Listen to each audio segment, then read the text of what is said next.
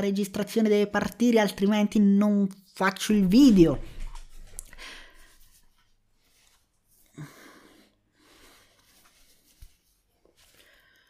Napoleone Bonaparte, uno dei più grandi geni militari del... Napoleone Bonaparte, uno dei più grandi geni militari vissuti al cavallo tra XVIII e XIX secolo, un genio dal punto di vista strategico, uno dei più grandi generali. Napoleone Bonaparte, un uomo vissuto a cavallo tra XIX e XX secolo, spesso dipinto come l'incarnazione stessa della rivoluzione francese, un genio dal punto di vista strategico-militare, uno degli uomini più iconici del post-rivoluzione francese, da alcuno dipinto come l'uomo che più di tutti avrebbe incarnato gli ideali della rivoluzione francese e che avrebbe esportato, in un certo senso, la rivoluzione in tutta Europa, prima di tradire quegli stessi ideali, trasformandosi in ciò che aveva in un certo senso giurato di combattere. Ma chi era davvero Napoleone Bonaparte? In questo video voglio raccontarvi... In questo episodio del podcast dell'Osservatorio voglio raccontarvi non la sua storia. A Bonaparte ho dedicato diversi video biografici, vi ho raccontato la sua carriera militare, la sua carriera politica, la sua vita, i suoi ideali. In questo video voglio raccontarvi cosa rappresentava Napoleone in quel momento storico. Ci troviamo al cavallo tra XVIII e XIX secolo, ci troviamo nella prima fase del XX secolo, un secolo che avrebbe stravolto completamente l'ordinamento europeo, che avrebbe stravolto completamente gli equilibri europei, e Napoleone si trova proprio lì, nell'ultima fase, a vivere nell'ultima fase dell'antico regime, segnando il trionfo, no, di questa nuova società borghese.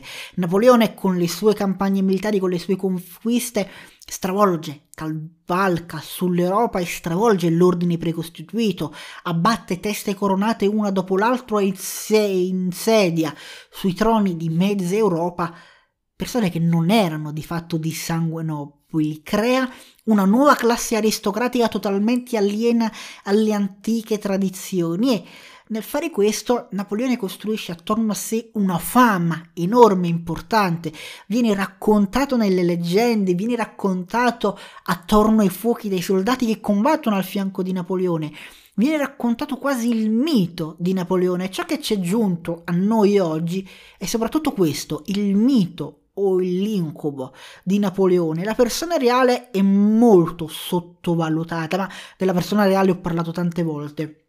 Per quanto riguarda ciò che l'umanità al tempo di Napoleone percepiva di quest'uomo, era fondamentalmente questo, un essere quasi sovrumano.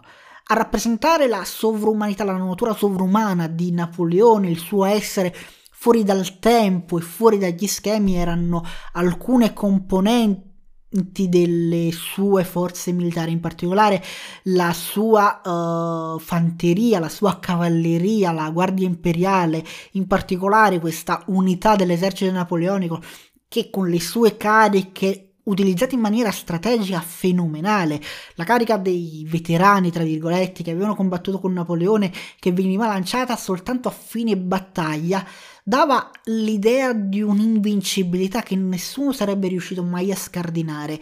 Questi soldati freschi che non avevano combattuto per un solo momento durante i vari giorni di battaglia, che venivano lanciati a tutta forza, a tutta velocità contro il nemico in un'ultima carica finale, quando il nemico era ormai esausto, dipingeva Napoleone come un uomo in grado di controllare qualcosa di sovrumano.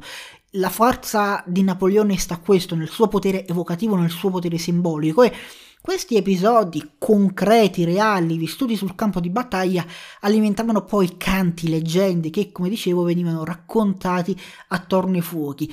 I soldati di Napoleone erano un esercito di fatto permanente che marciava sull'Europa e, muovendosi in lungo e in largo per l'Europa, dovevano in qualche modo stanziarsi da qualche parte, dovevano dormire, dovevano mangiare e molto spesso si trovavano ad occupare militarmente popolazioni che nella prima fase dell'ascesa napoleonica erano molto amichevoli, felici che i soldati bonapartisti fossero lì, erano lì questi eroi venuti da un altro mondo, questi eroi venuti a liberare e scardinare l'ordinamento sociale, e quindi La gente era felice di vedersi lì nelle proprie città, nelle proprie piazze, era felice di sfamarli, di dare anche loro in sposa, no? Le giovani figlie.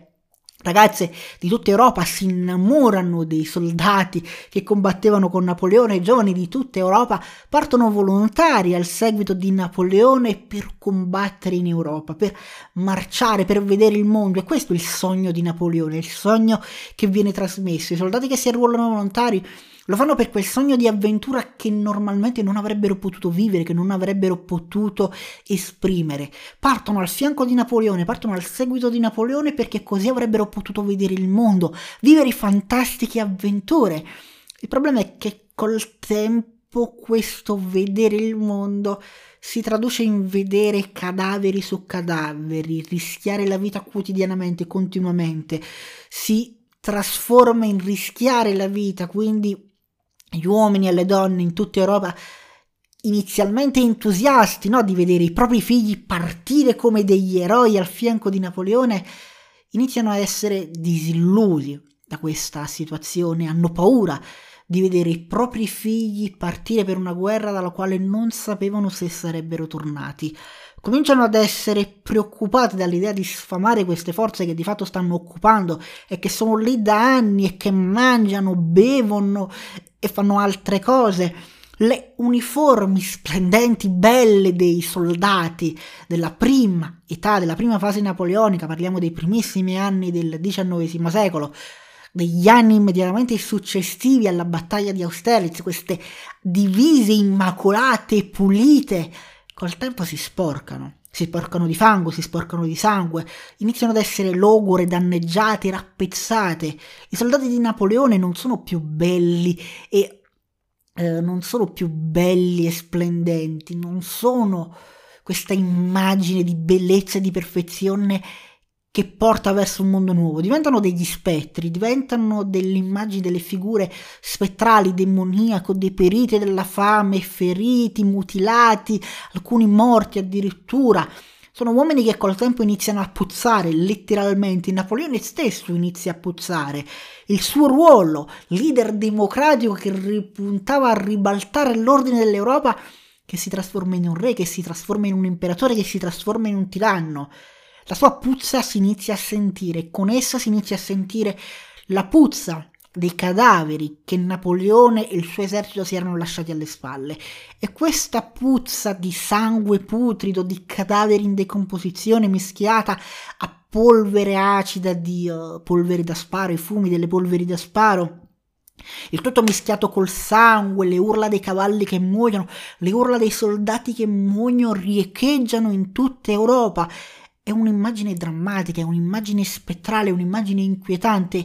Napoleone a un certo punto diventa questo, diventa uno spettro, diventa un mostro. Era l'eroe che doveva portare equilibrio in Europa. Si trasforma nell'uomo che l'ha distrutta l'Europa, che è l'uomo che ha messo a ferro e fuoco l'Europa. Il personaggio di Darth Vader nella saga di Star Wars, il giovane Anakin, che doveva portare equilibrio nella forza, non unirsi al lato oscuro. E nella nostra storia Napoleone Bonaparte, l'uomo che doveva portare equilibrio in Europa, che doveva portare ad una nuova Europa in cui avrebbe dominato la pace, la serenità, si trasforma nel più grande servitore del lato oscuro, tra virgolette, si trasforma in un signore dei Sith che vede uomini morire, che massacra intere città, interi villaggi, da uomo che aveva nella sua forza proprio queste cariche di soldati volontari che si lanciavano senza paura contro il nemico, si trasforma nell'uomo che minaccia di far giustiziare i soldati se non combattono. I disertori diventano perseguitati ed era questa la forza iniziale di Napoleone, il fatto che il suo esercito fosse formato principalmente da civili. Carl von Clausewitz, che è il più grande nemico dal punto di vista ideologico ma anche dal punto di vista strategico militare di Napoleone Bonaparte, un uomo che dedica tutta la propria vita a combattere contro Napoleone, ne ho accennato vagamente nel video su Annibale qualche settimana fa. Carl von Clausewitz è un uomo che dedica la propria esistenza a combattere Napoleone, questo demone che stava distruggendo tutto ciò che incontrava, questo mostro che stava divorando tutto ciò che incontrava, che stava distruggendo l'Europa. Von Clausewitz si immola la propria vita, la propria esistenza per difendere, per proteggere l'Europa. E quando la sua nazione non potrà combattere, quando la Prussia si ritirerà per un breve periodo dalla coalizione antifrancese, von Clausewitz farà qualcosa di straordinario per quel momento storico. Si arruolerà volontario tra le fila di un altro esercito pur di poter continuare a combattere. Napoleone è l'incarnazione perfetta di ciò che Napoleone temeva, perché è un uomo brillante dal punto di vista militare e strategico, è un uomo eccezionale, un uomo che studia il modo di vivere, di combattere, di percepire la guerra di Napoleone, che studia i punti di forza, che individua quelli che sono stati i punti di forza di Napoleone Bonaparte e insegna alle nazioni con cui collabora queste strategie. Clausewitz intuisce che la grande forza di Napoleone sta nelle sue origini, tra virgolette, rivoluzionarie. Napoleone parte dalla rivoluzione francese, inizialmente incarna gli ideali della rivoluzione francese ed è questo che spinge molti uomini ad unirsi a Napoleone. Napoleone, la sua forza iniziale era questo popolo in armi, questo popolo armato che non temeva la morte. Von Clausewitz però si rende conto anche che questa è la debolezza di Napoleone, perché un popolo in armi è pericoloso, è difficile da controllare. Napoleone ci riesce grazie al suo grande carisma, grazie al suo enorme carisma per tanto tempo, ma da un certo momento in avanti inizierà ad avere sempre più difficoltà a controllare questo popolo in armi e sarà costretto in un certo senso a richiudersi su quelle che erano antiche le posizioni, su quelli che erano gli antichi gradi e strutture sociali. Napoleone devia verso quello che era l'antico regime, quelle che erano le strutture dell'antico regime, sebbene lui non appartenga all'antico regime. E von Clausewitz dall'altra parte fa il passaggio inverso, prende l'antico regime e lo trasforma in qualcosa di diverso, in qualcosa di nuovo, prende le strutture dell'antico regime, le adatta, le plasma sul modello napoleonico, di fatto creando anch'esso un popolo in armi che quindi vada a crescere enormemente le fila delle forze anti-napoleoniche, anti-francesi, ma con la differenza che questo popolo in armi è un popolo di soldati, sono soldati in armi, non un popolo totalmente in armi e disorganizzato, è un popolo che è stato addestrato militarmente, che è stato disciplinato militarmente, sebbene sia formato da gente del popolo, dà loro la possibilità di far carriera militare e questa intuizione, questa scoperta in realtà, perché l'intuizione l'ha avuta Napoleone, von Clausewitz capisce quello che aveva fatto Napoleone, lo prende e lo migliora, come dice sempre il re Frank di Space Valley, non copiare, comprendi e migliora, ed è effettivamente così. Von Clausewitz fa esattamente questo, non copia Napoleone, lui comprende la strategia di Napoleone e la migliora. Migliorando la strategia, migliorando la comunicazione, migliorando tutto ciò che aveva fatto Napoleone, e per migliorarlo von Clausewitz deve conoscere appieno ciò che ha fatto Napoleone. Di fatto von Clausewitz è uno dei massimi esperti mondiali di tutti i tempi su Napoleone. Si potrebbe anzi dire che Clausewitz conosceva Napoleone meglio di quanto Napoleone conoscesse se stesso.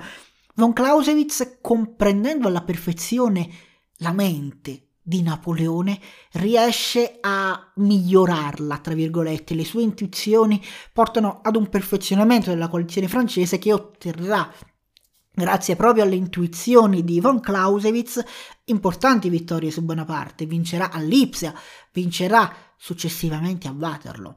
A Lipsia Napoleone viene sconfitto, viene costretto a ritirarsi, l'impero, tra virgolette, francese viene riportato agli antichi confini, parte il congresso di Vienna, Napoleone si ritira volontariamente sull'isola d'Elba, ultimo residuo dell'impero napoleonico, però è lì come uomo libero. Durante il congresso di Vienna, quello che stava venendo fuori dal congresso di Vienna non piace a Napoleone e probabilmente non piaceva neanche a von Clausewitz.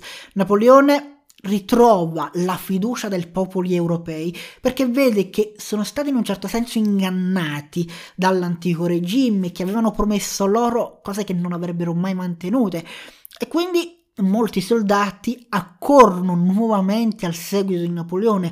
Napoleone in pochissimo tempo ricostituisce un importante esercito e parte nuovamente alla volta dell'Europa, parte alla conquista dell'Europa, parte il secondo impero di Napoleone. Non parliamo del secondo impero francese, quello degli anni 40 del XIX secolo, parliamo proprio del secondo impero di Bonaparte, ovvero il governo dei 100 giorni per intenderci. In questo contesto Napoleone parte nuovamente alla conquista dell'Europa e nel fare questo, non avendo comunque tempo di organizzarsi, di prepararsi, di armarsi in maniera efficace, viene nuovamente sconfitto. Viene sconfitto a Waterloo e a Waterloo le forze anti-bonapartiste e anti-napoleoniche si rendono conto che lasciare Napoleone in Europa è un problema. Lasciare Napoleone a contatto con le popolazioni europee è pericoloso perché Napoleone rappresenta ancora quel mondo alieno all'antico regime, quel mondo che puntava in qualche modo a ribaltare, a smantellare l'antico regime per creare una realtà nuova. Allora Napoleone viene questa volta fatto prigioniero e condotto sull'isola di Sant'Elena, dove avrebbe trascorso i suoi ultimi giorni, ma la morte di Napoleone non significa la fine di quelle idee. Come cantavano i nomadi, un polo non può morire, non si uccidono le idee. Cantavano in Salvador una canzone riguardante il Cile, ma questa è un'altra storia, poi magari parliamo del Cile, di ste robe qui. Per quanto riguarda Napoleone, lui, l'uomo muore, il demone, l'uomo che era passato al lato oscuro viene sconfitto, ma non gli ideali che rappresentava e che aveva rappresentato. Ormai Napoleone c'era stato, la rivoluzione francese c'era stata e non era più possibile cancellare. Il congresso di Vienna prova a fare questo, prova a passare un panno sull'Europa, prova a ripristinare l'Europa prima della rivoluzione francese, come se fosse possibile in un momento cancellare tutti i diritti e le libertà che un popolo, che i popoli europei avevano acquisito in quegli anni, perché al di là del dramma napoleonico, delle innumerevoli morti e sconfitte, Napoleone ha portato un'ondata, una ventata d'aria fresca in Europa, ha portato nuove leggi, ha abolito la schiavitù per intenderci, perché sì, in Europa la schiavitù non c'era da tanto tempo come c'era in America, ma c'era ancora, era possibile in Europa prima di Napoleone avere degli schiavi. Napoleone è il primo uomo in Europa a smantellare la schiavitù, ad abolirla, a renderla illegale. Napoleone da questo punto di vista, come legislatore, porta grandi novità all'Europa e la popolazione se le ricorda queste novità che sono state portate all'Europa. Sebbene per un breve periodo abbia odiato effettivamente Napoleone, col senno di poi riconosce pregi e difetti sia di Napoleone che dell'antico regime. E alla fine la bomba esplode e l'antico regime comincia a contare i propri giorni. Tenta di sopravvivere il più a lungo possibile, il congresso di Vienna prolunga di qualche decennio la permanenza storica dell'antico regime, ma è un qualcosa che il nome stesso ce lo dice, no? Di antico, di obsoleto, di destinato a concludersi e finire. E sarebbe finito con le ondate rivoluzionarie partite dal 1920-21, poi 30-31 e infine del 48. L'Europa dopo Napoleone non sarebbe più stata la stessa e provare a ripristinare la vecchia Europa è stato forse il più grande errore dell'antico regime. Spero che questo video trasversale su Napoleone, perché ci tenevo a fare questo video diverso, ci tengo a portare questa direzione nuova in questa serie di video, di podcast di carattere non totalmente narrativo, meglio, molto narrativo, ma non cronaca, video lezione, proviamo a fare un discorso su Napoleone, sia stato interessante. Se il video vi è piaciuto, vi invito a lasciare un mi piace, iscrivervi al canale, spuntare la campanella delle notifiche e tutte quelle altre cose che dicono tutti quanti. Vi invito anche a seguirmi su tutti i social network che trovate linkati in descrizione. E nulla, grazie a tutti per aver guardato, un saluto a tutti e al prossimo video.